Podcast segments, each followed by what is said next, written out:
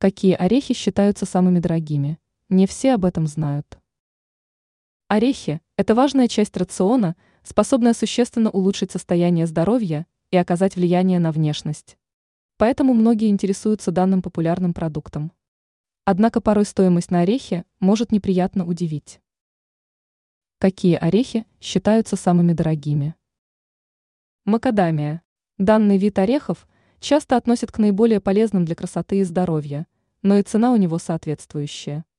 Многое зависит от качества макадамии. Однако редко можно найти орехи, которые стоили бы меньше 40 долларов за килограмм. Кедровые орехи.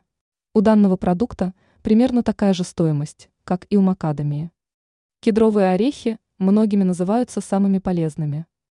У них весьма интересные вкусовые качества, поэтому их часто используют в кулинарии. Стоимость пекана примерно такая же, как у макадамии и кедрового ореха. Пекан. Стоимость пекана зависит от многих факторов, включая наличие скорлупы и карамелизацию. Больше всего орехов добывают на территории США. Пеканы считаются одними из самых вкусных орехов, поэтому их часто используют при приготовлении десертов.